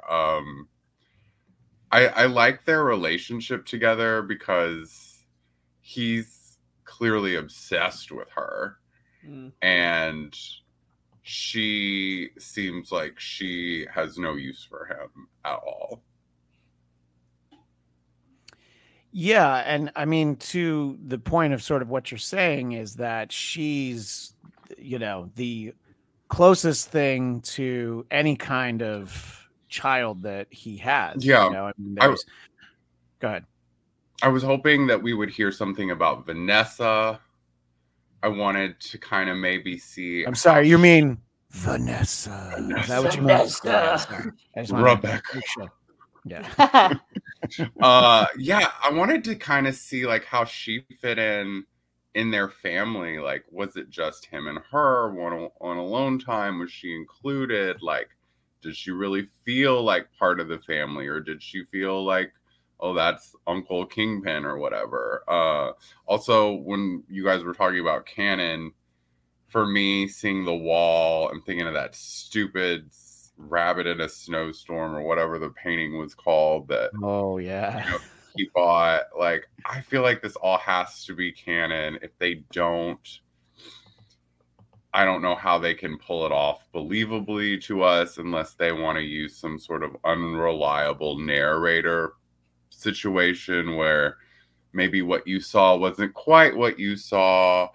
I don't know. But yeah, I feel like they really, really missed out on by not bringing in more of his female assassins. I think that could have been a real cool turn to see maybe him send new proteges to like kind of put her in her place or bring her back. I think they would have needed more episodes to work with to do that. And our visual audience is seeing a shout out from the late 80s, early 90s era of Daredevil, what we're talking about, Typhoid Mary, you know, sort of working with. Right?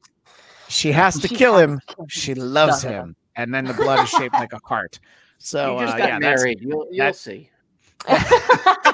No, I know. she did. But yeah, I think that, look, there is an opportunity to have brought in a lot of things, but I go back to what I said is they're not sure what they're doing with any of those properties. I mean, for the most part, people liked Luke Cage, you know, I mean, they would want to do something with him. You know, what that is, you know, I'm sure there's ideas, I'm sure there's thinking, but they weren't able to do that. But who knows? Maybe Daredevil Born Again and it's 18 episodes or whatever it is.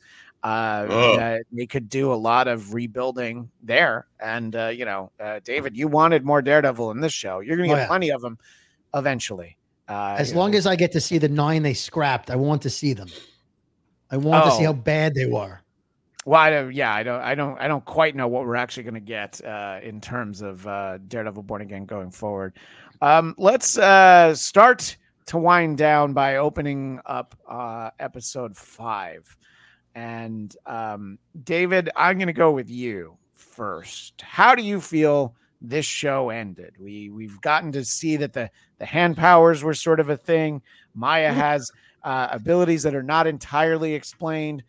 Pulling on resources from her ancestors, which is a very cool idea, also not entirely well explained. And she touches Fisk, also not entirely explained. There's like, it's one of those things where there's moments where I'm like, oh, this part looks cool. Okay, it's a little hokey, but I get what they're going for. But ultimately, they didn't really sell it to me because they want to leave it open-ended for some reason. But what did you think of the 5th episode, David? I think you did a great job describing the 5th episode. It seemed like there should have been a 6th episode. In a normal TV show, those would have been the cliffhangers because you know the season's going to come back in September, old school, right? And, oh, next season is September. After you come back, you go to school and TV comes back. But when you don't know if there's going to be an Echo season 2 and you don't know if these characters are going to show up in Daredevil or they're going to show up in Wonder Man or a movie, then you have no idea what she did to him. I mean, she may have made him look upon himself and touch his inner feelings and, you know, but is that her power to make her feel emotion, make the person feel like, or make him look at his history like echoes of his past? I don't know. And then he's going to run for mayor, right? Which Oswald Cobblepot did in Batman, Gotham, right? That's been done already. The bad guy runs for mayor. Well, to be fair, Fisk has been the mayor of New York City in the past in 100%. Comics. And unless I'm mistaken, is he president now in the Marvel comics? I maybe misread that. I know I read issues of Amazing Spider-Man, you know, volume 7 or volume 8, you know, one of many number ones they've put out of Amazing Spider-Man. Yeah, but would somebody really vote? The Kingpin is mayor of New York. And, would somebody really vote for a known criminal to be an elected official? I find that hard to believe. Would the people of New York City vote for someone who is completely inept and unable to be a mayor? Multiple times. Several decades. How am I doing? So, yeah. No, not him. Mayor Koch? No, that's not who I'm talking about. I know. But yes. So let's bring Craig's comment in here from across the pond. Craig Robinson found it funny when Maya pointed out to Fisk that he couldn't even care enough to learn how to sign. He just threw money at it with the tech, which was cool. I'm glad that Craig reminded me of that. I found that to be a little hokey, and I was just like, I felt like it was from storytelling of they just didn't like they couldn't have, because as soon as they can have Bonnie off to the side translating, they do, and they have her take the eye out, the you know, which by the way, what that eye she tossed in the trash can at like a Buc-ee's truck stop, I have no idea, but that was a couple bucks that she tossed away. Yeah, I know it was a Roxxon, but and why wouldn't she use it for other people, like in public? Yeah. It would be helpful. Seems odd. Yeah. Well, her point is that she didn't need it. Go ahead, Katie. My whole thing was that, like, I was scared, like, what that tech was actually doing to her. Because I was like, whenever Fisk gives you a gift, I don't trust that. No, I wouldn't. Yeah. I mean, it's why they couldn't have him, like, please put this in your eye. No. She had to forcibly have it, jammed into her eye. The payoff would have been she put in her eye, went into Cold Stones. Now she can order ice cream happily ever after. The end. It seemed like when they were holding her arms, that would have been a good opportunity for her to knife boot him in the crotch. Well, I don't think she has the knife boot anymore. Yeah. Is there ever a bad time? Yeah. No. That's a great point. It's a one-trick boot. That's it. Done. It had one blade in it. I mean, that's it. You gotta go back to the shoe store if you want to get another one. What did you think about the way this ended, Eric? And we'll sort of finish up after I chat with each of you. We'll finish up by what we think is next, that sort of aspect of it. But what did you think about the ending to this story that we got in episode 5? It wasn't quite a crash landing, but it was not smooth. It definitely wings were kind of going up on either side while it landed. I the part when the poor man's Jason Statham or poor man's Flea, actually. He's definitely poor man's Flea. You're right. Yeah. When he loves wasn't her job. Father the Wish version of Lou Diamond Phillips then? There's never a bad version of a Lou Diamond. We've all learned that. So he brings out the rocket launcher, and I just laughed out loud. And then the guy suddenly is winking at him like he's in some kind of John Woo film or something. I just that last scene, like sorry for repeating, but what were they doing? Like, why? Why were they destroying, the flower market or whatever that was? Like, I don't understand. I mean, that makes more sense than what they were doing earlier, because that was just like, oh, she doesn't want to come to New York. Let's burn down the entire town she lives in. Look, I 100% agree with you on the rocket launcher. That there will be no pushback from me on that. What was that? The fact that people thought it was a firework that went off. I was like, oh, there's a slightly different sound, if nothing else. Even and if how about I just wish I'd been there for that. That he gave the bowling alley guy like 3 seconds to shoot him. He like, oh, you're going to shoot me, and the guy's like, I'm about to shoot you, and then he shot him. Yeah, he had every moment in the world to just drop down and not be shot. Yeah, no, and then even the idea that like whatever she did to Kingpin, it kind of gave me echoes of like The Crow. When the Crow touches that guy and you know, 24 hours of pain, and that guy goes and he falls to his death. It was similar to that, except Kingpin was like, oh, not so hard. Like, and then he just like, gets into his car and goes home. Yeah, it was such a bizarre way to land. Now again, I like the idea that the power of the ancestors going through them. I like Grandma kicking some ass. That was fun. I didn't like that. I loved it. Oh, I hated that. Let Grandma kick ass. One might say it was goofy. It was goofy.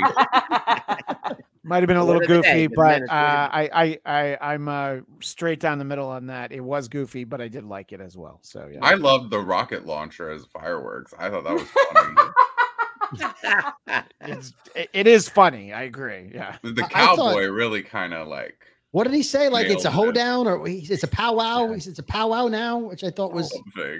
Well, I mean, the thing was called a powwow. Yeah, but Biscuit let them all in. By the way, okay, of all the guys to do security, and I shouldn't bust on Biscuits because he will probably be my next Halloween costume, and the next Marvel spinoff. Yeah, or at least Brody. It might be Porum that I dress up. There you go. Yeah, very nice. Did you get the impression that Maya was like Rey Skywalker, where she suddenly knew how to use the Force out of nowhere with no training? Sure. Like whatever she did to Kingpin, how did she know what she was doing or how she did it or that she could do it? I think it goes back to the nature nurture thing. I think that's really what their theme was trying to be about, because I mean, they were both very violent people, and I don't know.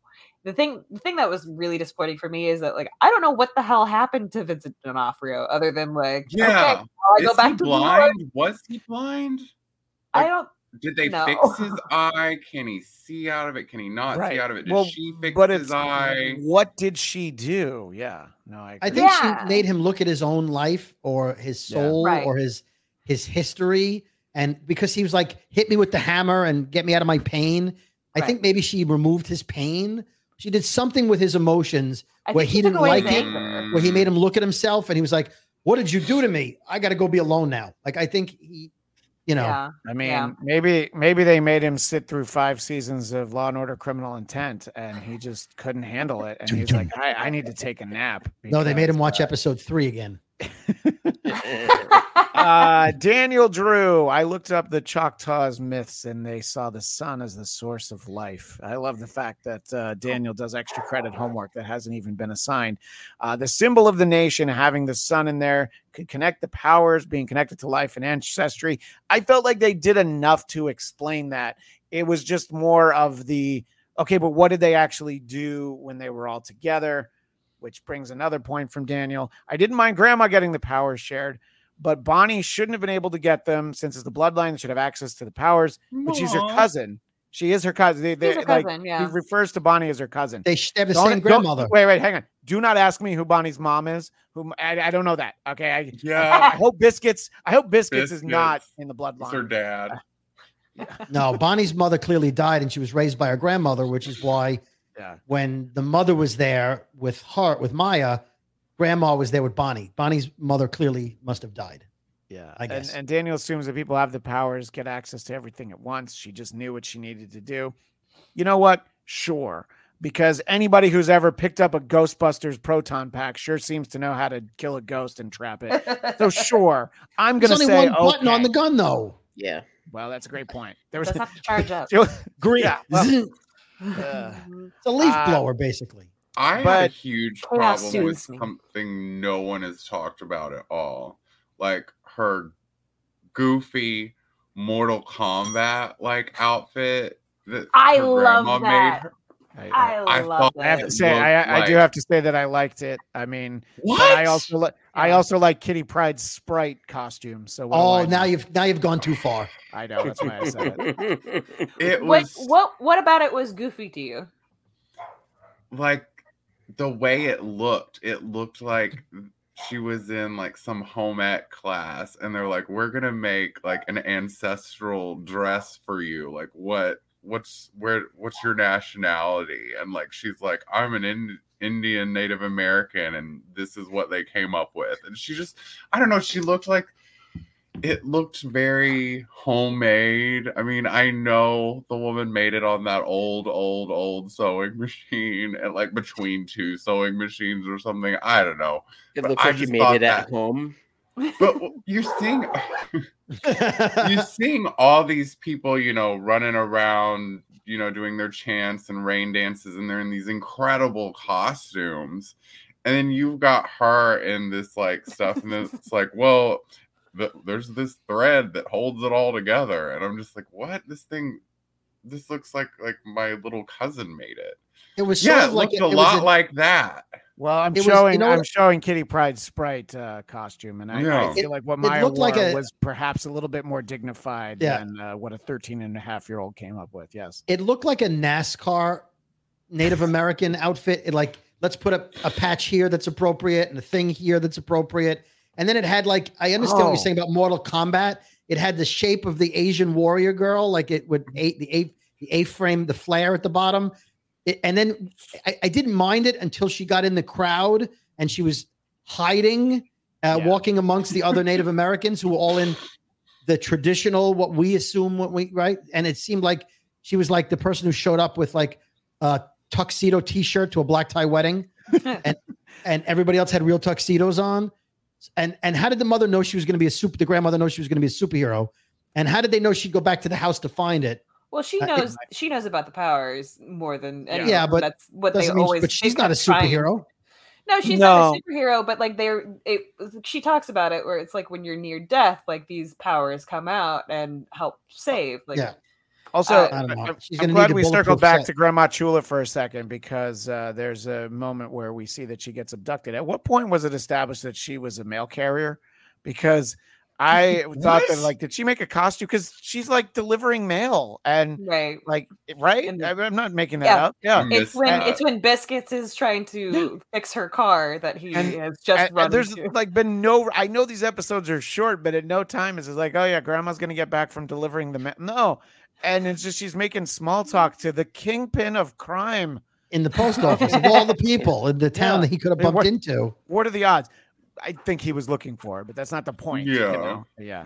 So, well, there is where she comes in with the like shitty car and like Biscuits goes by in her truck. And I guess that's where you establish she delivers the mail. Oh, but... well, that would be why the steering wheel's on the other side, but usually the steering wheel's on both sides in a delivery. Usually you have a mail truck, so I don't know. Yeah. Maybe that is a local mail truck in Oklahoma. Maybe. It identifies as a mail truck. And Daniel, we'll have to investigate this because Daniel's doing yeoman's work here, talking about Bonnie's uncle's last name was the same as Maya's father. Cousins, but not Maya's mother's side, shouldn't have a connection to the powers. Who knows where those bloodlines go back to? You know, I mean, can you also do research on the postal service, please? Yeah, what are their car situations like? In, Do you mean the early 2000s alt rock band, the Postal Service, or do you mean the actual United States Postal Service? You know what, Daniel? Just for research both, if you don't mind. But bring our show to such great heights, please. I want to hate it. I want to hate it, and I did. Michael, how do you feel this went in terms of tidying up this story? Which, by the way, even as we're like in it and talking about it, I for the most part liked this show. But there are some questions. Everyone's making good points, but I still enjoyed it. But how did you feel about the ending to Echo, Michael? I didn't love the final fight thing. I like with her power, like it, like you guys were saying, it's just kind of, we don't really know what she did to him, how it's going to help. I want to think if anything, it's not going to have the effect she intended. I think he's probably going to be like, oh wow, I've been wasting my time on this little stuff. I need to go bigger. And I think that's what we're going to see. Yeah. I loved the, I guess we call it a post-credit scene. It's a mid-credits. It's a mid-credit. Wait very long. Sure. Yeah. Yeah. I absolutely loved that. One of my favorite, I think it was just 3 issues comic series from the year before last was X-Men Devil's Reign, where Kingpin's the mayor of New York again, and he's got Emma Frost and Elektra doing all kinds of stuff. And I'd really love to see him as mayor. I don't feel like we're going to see him as mayor with like an eye patch. I really want to know what's going on with that eye. Like, I feel like that's kind of the biggest question I walked away. He's going to get one of those Deathlock eyes. What's going on with him? Bionic eyes. Yeah, we'll get one of Thor's eyes. Thor lost his eye, got an eye. He explained it. Well, that's true. I thought possibly, you know, he might, given the money he has, and that he invented his own like sign language recognition software or whatever. I thought, well, you know, maybe he has some sort of bionic eye. I was expecting it to have like some kind of Roxxon tag on it or something. Like, I was like, what? Who did this? Who designed this? Oh no, I thought somebody. Right. He had somebody maybe killed, like to donate the eye willingly. I think it's somebody. Like he had someone. There's somebody in his organization with what we're missing a left eye now. Well, he probably had the translator's eyes put on ice just in case he ever needed an extra eye. And granted, it's been a while, but you know, that would explain the cold stare. Exactly. I also really want to know what's going on with her powers. Like, yeah, she's a mutant, right? Is she the first mutant? Like, no, that's Kamala Khan that we're seeing. Whose mother sewed a better costume. Kamala Khan. That was another thing. I was like, this, like that leg was great. Like what her grandma's boyfriend did. I don't know who. I don't know grandfather. Her grandfather. That's her like, grandfather. But you're also correct because that's you know, grandfather who I guess they're not together anymore. But he's like, remember the old days? And I'm like, no, please don't remember the old days. Yeah, don't sit on the couch next to her. No. He's like, hey, you want to go in the back and fool around? She's like, I ain't coming for that. I did love his turn on that when he was just like, okay, you're really here for business. All right, well, let's talk about this. I love that. Yeah, no, but I agree to Michael's point. That's sort of what brought us back to him is that, I think that the leg that he did, and there was sort of like some redesign to it. But we'll end on talking about the Kingpin ending. But I also feel like, very realistically, we could very well never see Echo again. Now, I think that they can include her in this sort of Young Avengers, whatever that they're building. I think I'm saying I think they will. I would like more of her story, but also the way that this show came out, the Marvel Spotlight signature, whatever they call it, we might not. It's not impossible. Like there could have been a plan. And, you know, and Iger's like, yeah, you're not doing that, you know? So, but I hope we get her. Does anyone else think that, well, no, I'm saying it's possible. I'm not saying that's what I think is going to happen. Does anyone think this might be the last we see of Maya Lopez? No. I hope not. I really don't, because I really like this character. I really like this story. I would like to know more. I'd like to see some team ups. I'd like to see her back with Daredevil and just seeing that dynamic. I think that was a really cool sort of, you know, hero anti-hero type of thing team up. And I would love to see them get into some kind of a thing. But I unfortunately feel very similarly to you, Christian. I don't know if they're going to do it. I don't know if they'll continue with her. Maybe Secret Wars. I think she's too old to be in the Young Avengers, but I feel like we'll perhaps see her a Thunderbolt.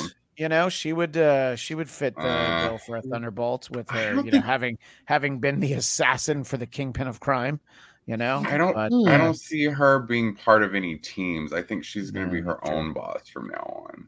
It feels like Daredevil would be kind of an easy plug and play for her, but right now there are so many dangling threads in the MCU, so many characters that they've begun to set up that I just don't know if there's room for her right now. So, I mean, Marvel's going through such a sort of transition here, and I just don't know if in the scheme, the order of things, if there's really a place for her. As much as I enjoyed her, and I would hope to see her again. So hopefully Daredevil, but I'm not going to hold my breath. If they can make a place for... running with what was a half joke, Daniel Drew, both the service vehicles mostly have the steering wheel on the right that connects to a gear on the left side, I assume is what he meant to write. Yeah. So basically that is the explanation for it. Cami Egan thinks she'll pop up in Daredevil, won't be a major player. Yeah. The way that Daredevil showed up in She-Hulk, I would expect Echo could show up in Daredevil. Or the way Daredevil showed up in Echo. Yeah, there you go. Or maybe the way he showed up in Spider-Man. She just shows up and catches him. Great point. Michael, I felt like I presented Daniel's comment over something you were trying to say.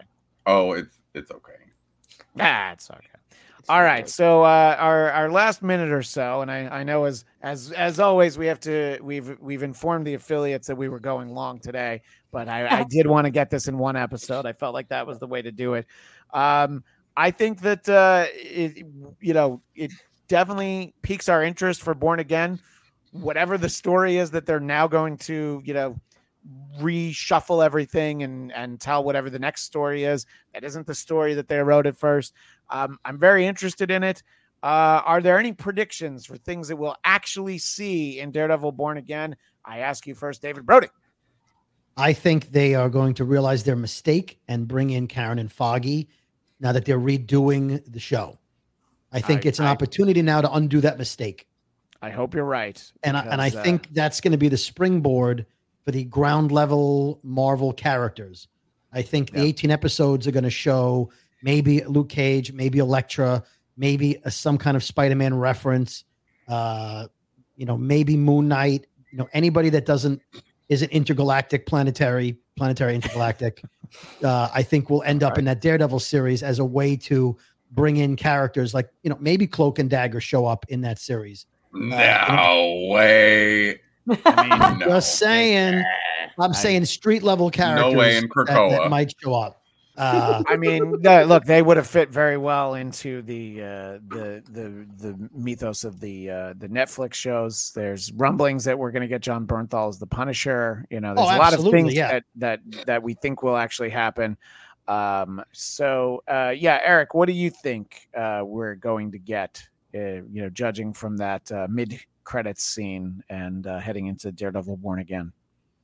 Well, I think it gives us right there, like, the potential plot for a lot of episodes is, in essence, Kingpin's going to try and, seemingly go legit, which we've seen, of course, Oswald Cobblepot. We've seen Lex Luthor do this as well. So I think that'll be actually pretty fun. It's like, now Daredevil's going after someone who might be a bit more of an authority figure who actually seemingly is on the right side of the law. So I think that's a great idea for getting us into the Daredevil world. And I think right now too, similar to like when Disney grabbed Fox, they do have a bit of a very like a hometown buffet of characters. So the truth is they could just take the best of whatever. So why not take any of the sort of New York based stories and grab whatever characters you want? I mean, everyone loved like Luke Cage. To not bring back Froggy, it doesn't make sense. You're right. They had great chemistry. Like, so what do you gain by losing them? So I think right now too, because they're re-tinkering it all, I think they will maybe have to go with a couple safe bets, characters and actors that really struck a chord with the audience. So I think, shy of just nonstop fan service, I think we're going to have a decent amount of featured players in the, especially if it's 18 episodes, they got room to play. So let's see it. Well, and as one of the images you sent to me shows that Fisk wouldn't necessarily stop at New York City, as in the comics. He ran for president. Maybe he didn't win. That's what I'm not entirely sure of. Mm-hmm. Cami Egan, I would like to see more street level than space stories. I really want Spider-Man to go at it with Kingpin.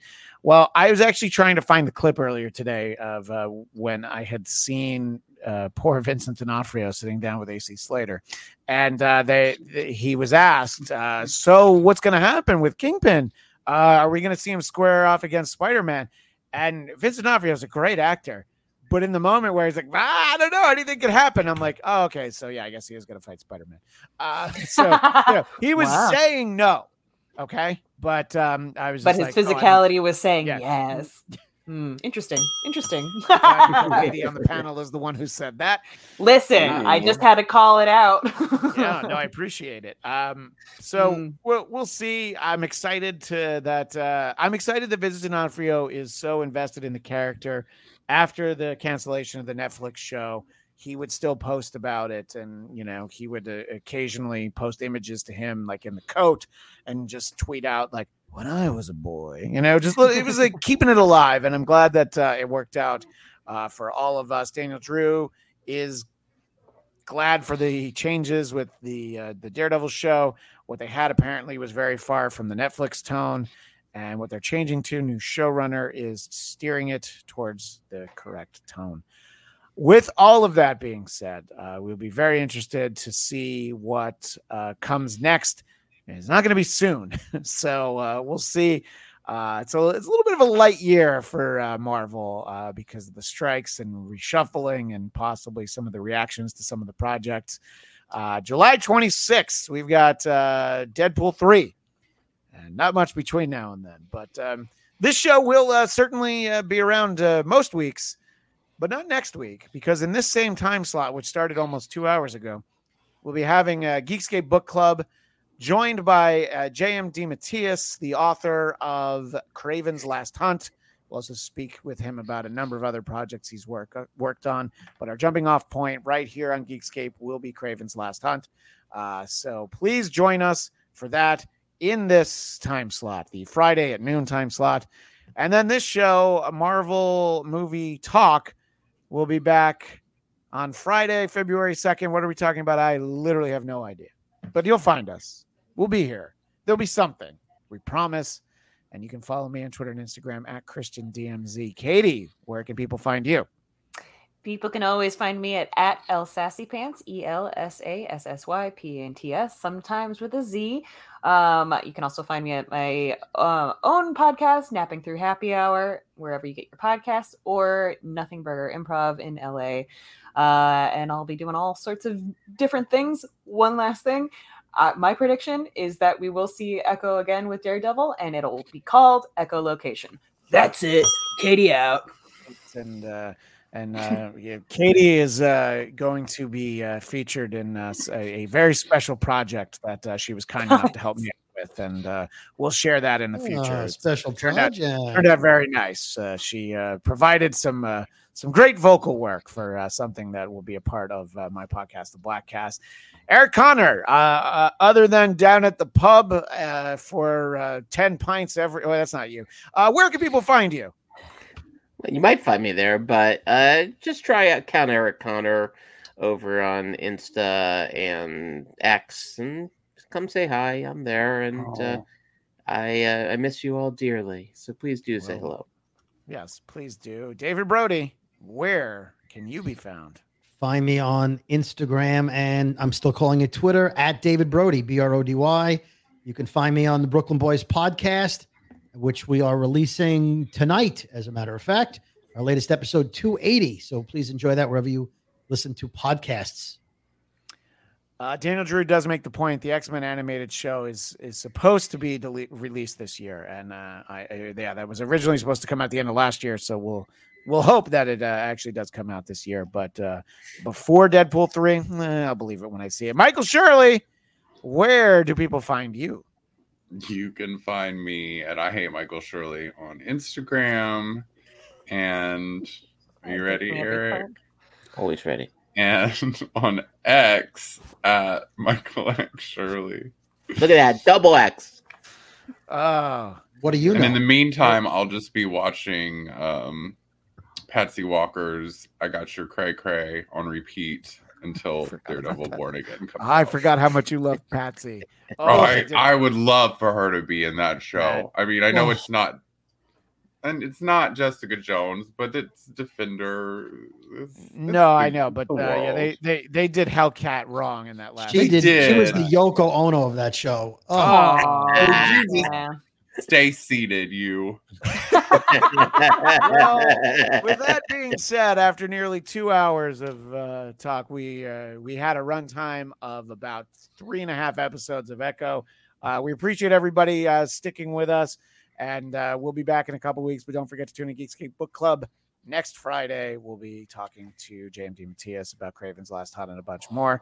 But that'll be next week. That's all for now. And as the great Stan Lee would say, Excelsior.